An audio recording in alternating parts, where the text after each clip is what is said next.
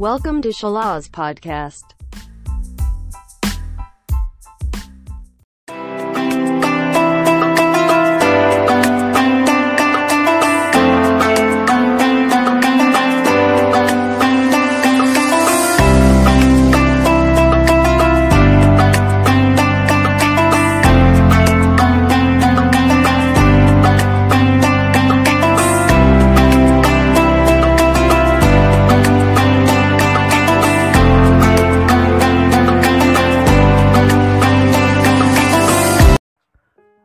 Assalamualaikum warahmatullahi wabarakatuh. Halo Sobat Salas, di mana pun kalian berada. Masih dalam nuansa puasa Ramadan.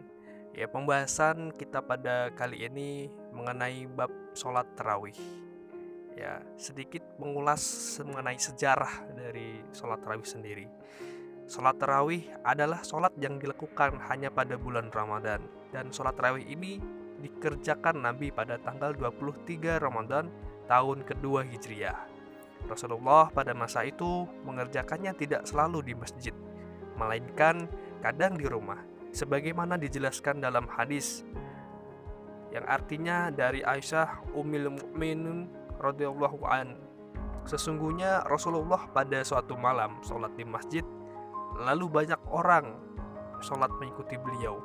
Pada hari ketiga atau keempat, jamaah sudah terkumpul menunggu Nabi tapi Rasulullah SAW justru tidak keluar menemui mereka.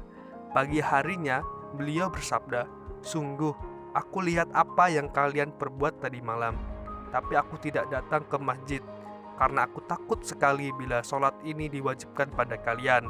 Sayyidah Aisyah berkata, hal itu terjadi pada bulan Ramadan. Hadis riwayat Bukhari dan Muslim. Nah, hadis ini menerangkan bahwa Nabi Muhammad memang pernah melaksanakan sholat terawih pada malam awal-awal bulan Ramadan.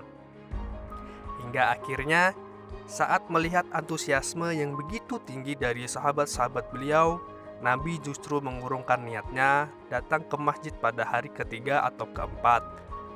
Nah, pertama, bisa jadi karena beliau khawatir sewaktu-waktu Allah menurunkan wahyu yang mewajibkan sholat terawih kepada umatnya Tentu, hal tersebut bakal memberatkan umat generasi berikutnya yang belum tentu memiliki semangat yang sama dengan para sahabat Nabi itu.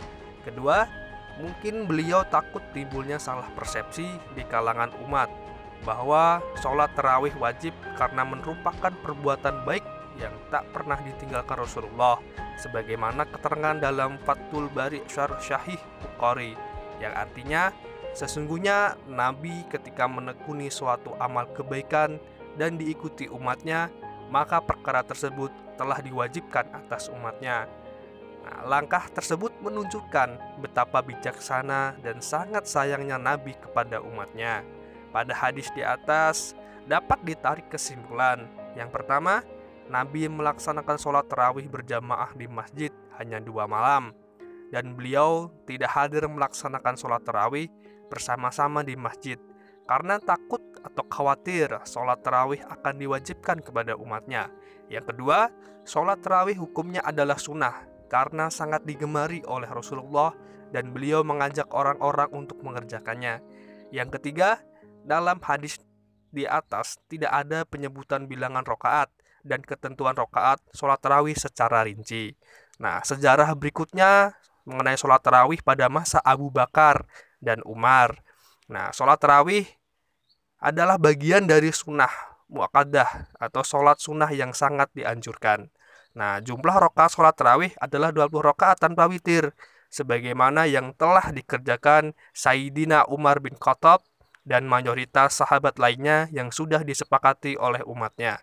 Nah, kesepakatan itu datang dari mayoritas ulama salaf dan kalaf, mulai masa sahabat Umar sampai sekarang ini. Bahkan ini sudah menjadi ijma sahabat dan semua ulama mazhab Syafi'i, Hanafi, Hanbali dan mayoritas mazhab Maliki. Nah, di kalangan mazhab Maliki masih ada ikhtilaf atau perbedaan pendapat antara 20 rakaat dan 36 rakaat berdasar hadis riwayah Imam Malik bin Anas radhiyallahu an bahwa Imam Darul Hijrah Madinah berpendapat sholat tarawih itu lebih dari 20 rakaat sampai 36 rakaat. saya dapati orang-orang melakukan ibadah malam di bulan Ramadan, yakni sholat terawih, dengan 39 rakaat, yang tiga adalah sholat witir.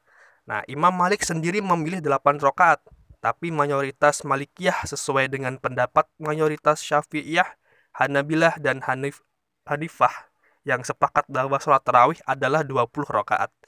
Hal ini merupakan pendapat yang lebih kuat dan sempurna ijma'nya.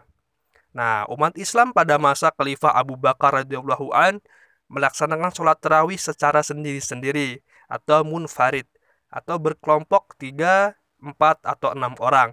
Saat itu belum ada sholat tarawih berjamaah dengan satu imam di masjid. Ketetapan tentang jumlah rokaat sholat terawih pun belum tertuang secara jelas. Para sahabat ada yang melaksanakan sholat 8 rokaat, kemudian menyempurnakan di rumahnya seperti pada keterangan di awal. Nah, sholat terawih berubah keadaannya ketika Umar bin Khattab berinisiatif untuk menggelarnya secara berjamaah.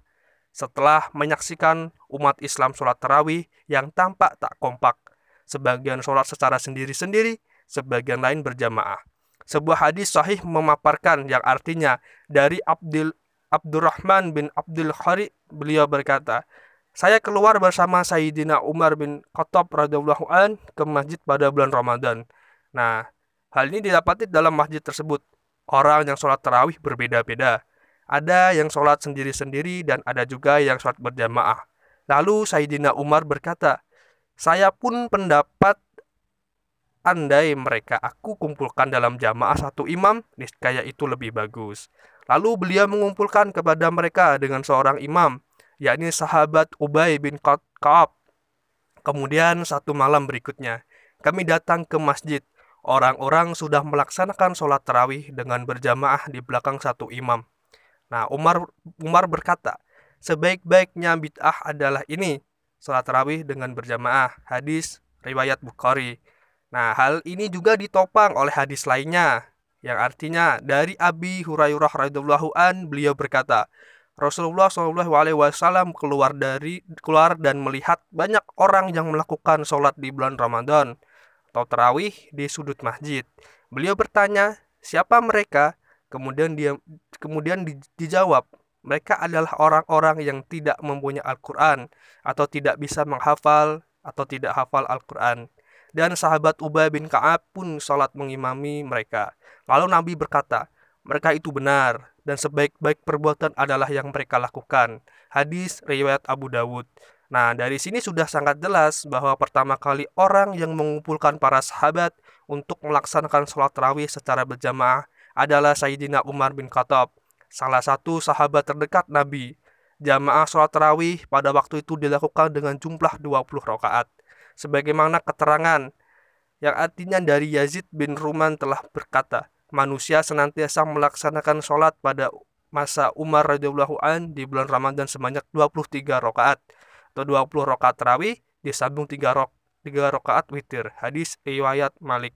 Nah, bukti lain dari keterangan tersebut adalah hadis yang diriwayatkan oleh Sa'ib bin Yazid yang artinya dari Sa'ib bin Yazid ia berkata, Para sahabat melaksanakan sholat tarawih pada masa Umar radhiyallahu an di bulan Ramadan sebanyak 20 rakaat. Hadis riwayat Al-Baihaqi sanatnya disahihkan oleh Imam Nawawi dan lainnya. Dua dalil tadi cukup menjelaskan bahwa pendapat terkuat soal jumlah rakaat sholat tarawih adalah 20 rakaat.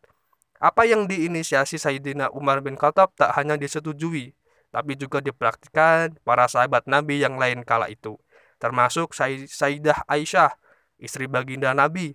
Hal ini mempertegas ijma atau konsensus sahabat karena tiada satu orang pun yang mengingkari atau menentang. Tak heran bila para ulama empat mashab atau mashab lainnya pun mayoritas memilih pendapat ini. Inisiatif Sayyidina Umar yang kemudian diikuti para sahabat dan ulama setelahnya adalah sangat wajar bila kita menengok sabda Nabi yang bunyinya anna Rasulullah qala innallaha ja'alal haqqa ala lisani Umar wa qalbi yang artinya sesungguhnya Allah telah menjadikan kebenaran melalui lisan dan hati Umar. Hadis riwayat Turmuzi. Hadis tersebut menunjukkan kredibilitas Sayyidina Umar yang mendapat stempel langsung dari Rasulullah sehingga mustahil beliau berbuat penyimpangan apalagi dalam hal ibadah. Penjelasan yang lain adalah hadis yang artinya dan sesungguhnya Rasulullah SAW bersabda, ikutilah sunnahku dan sunnah khulafaur rasyidin yang mendapatkan petunjuk setelah aku meninggal. Maka berpegang teguhlah padanya dengan erat. Dan ada hadis lain yang artinya dari Huzaifah radhiyallahu an ia berkata Rasulullah SAW bersabda ikutilah dua orang setelahku yakni Abu Bakar dan Umar hadis riwayat Turmuzi nah itu tadilah sejarah mengenai sholat tarawih ya rekan-rekan sobat salas sekalian. Semoga bermanfaat. Dan sekian dari kami. Wassalamualaikum warahmatullahi wabarakatuh.